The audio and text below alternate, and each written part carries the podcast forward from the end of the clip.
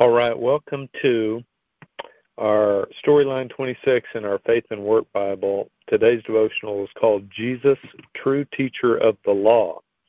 I'm going to read a little from Matthew chapter 5, which is the book we're focusing on. I'm going to start in verse 17. Do not think that I have come to abolish the law or the prophets. This is Jesus speaking.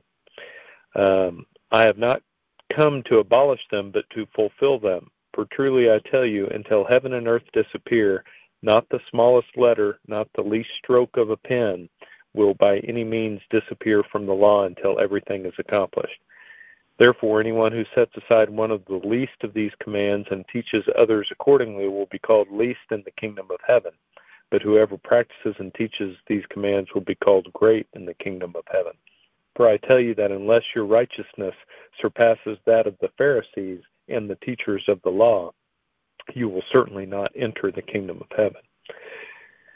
You have heard that it was said to the people long ago, You shall not murder, and anyone who murders will be subject to judgment. But I tell you that anyone who is angry with a brother or sister will be subject to judgment. Again, anyone who says to a brother or sister, Raca, is answerable to the court, and anyone who says, You fool, will be in danger of the fire of hell. I'll skip down to verse 43. You have heard that it was said, Love your neighbor and hate your enemy. But I tell you, love your enemies and pray for those who persecute you, that you may be children of your Father in heaven. He causes his sun to rise on the evil and the good, and sends rain on the righteous and the unrighteous. If you love those who love you, what reward will you get? Are not even the tax collectors doing that?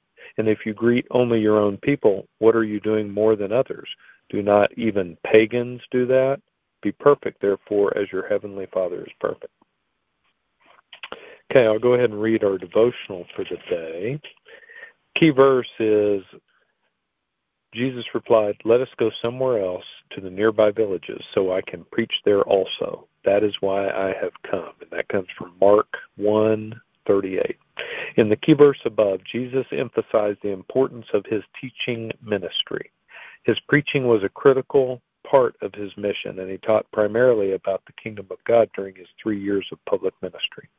In his Sermon on the Mount, see Matthew's chap- Matthew chapters 5 through 7, Jesus explained what life in God's kingdom looks like, which often contrasted with what the world imagined it to be. Likewise, Jesus' parables often spoke about God's dynamic reign and power and his work to renew individuals, communities, and ultimately the whole earth. Israel had long awaited the coming of God's kingdom, and through, the through his teaching, Christ, God in the flesh, proclaimed that these prophecies were being fulfilled even as the crowds listened. It mentions um, chap, Matthew chapters 5, 6, and 7 in the devotional, and I'll read. Uh, I read a good chunk already of chapter 5. I'm going to skip down to chapter 6, a little passage there where Jesus talks about worry specifically how we should not worry.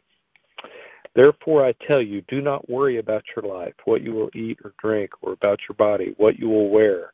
Is not life more than food, and the body more than clothes? Look at the birds of the air. They do not sow or reap or store away in barns, and yet your heavenly Father feeds them. Are you not much more valuable than they? Can any one of you, by worrying, add a single hour to your life? And why do you worry about clothes? See how the flowers of the field grow? They do not labor or spin. Yet I tell you that even Solomon in all his splendor was dressed, that not even Solomon in all his splendor was dressed like one of these. That is how God clothes the grass of the field, which is here today and tomorrow is thrown into the fire, will he not much more clothe you, you of little faith? So do not worry, saying, What shall we eat? What shall we drink? Or what shall we wear? For the pagans run after all these things, and your heavenly Father knows that you need them. But seek first his kingdom and his righteousness, and all these things will be given to you as well. So, um, all really good verses um, in Jesus' Sermon on the Mount. I remember reading that last little bit about worry whenever I was in high school. And because I seemed like I was worrying about a lot of stuff, and it was it was comforting to read that, and just like it's comforting to read that today. Jesus takes everything uh, maybe a step further than just following the law, doesn't he? And in talking about murder, he says basically, not only don't murder, but get rid of that anger that leads to murder. In talking about adultery, he said, not only should you not commit adultery, but don't even think lustfully about someone else. When he talked about giving to the needy, he said, not only to give, but also give in secret so that you're not giving just so that everyone sees you giving. He said, when fasting, don't make it obvious to everyone else when you are fasting. Basically, don't do it so that everyone else commends you for how good of a faster you are. He always goes a step further. In the Beatitudes, he, he says, Blessed are the pure in heart, for they will see God. That's Matthew 5, verse 8. And I think that verse is what I've that idea in that verse is what I've come to most enjoy about people. People who are pure in heart, people who genuinely want what is best for others. They're not trying to deceive anyone about their true motives. Their motives are pure, unselfish. And the people that I've known in my life that are like that um, are such are so trustworthy, so reliable. They're they're so valuable to have as a friend. The title of today's devotional is True Teacher of the Law, like I said earlier, and and it's it's like Jesus took the law and said, the law is important, but let me help you understand what is most important he gave people some priorities, right? When when they asked him what was most important, he said, Love the Lord with all your heart, mind, soul, and strength, and love others as yourself. He he gave us this really important idea that that loving is most important. He he set a priority there. He put it ahead of a bunch of other good things and said, This is what's most important. And as I think about that today, I, I think that that simplifies things a little for us, doesn't it? Or, or at least focuses us in on what is most important. So hopefully that's helpful to, to think about today. I'll go ahead and uh, go into prayer for us.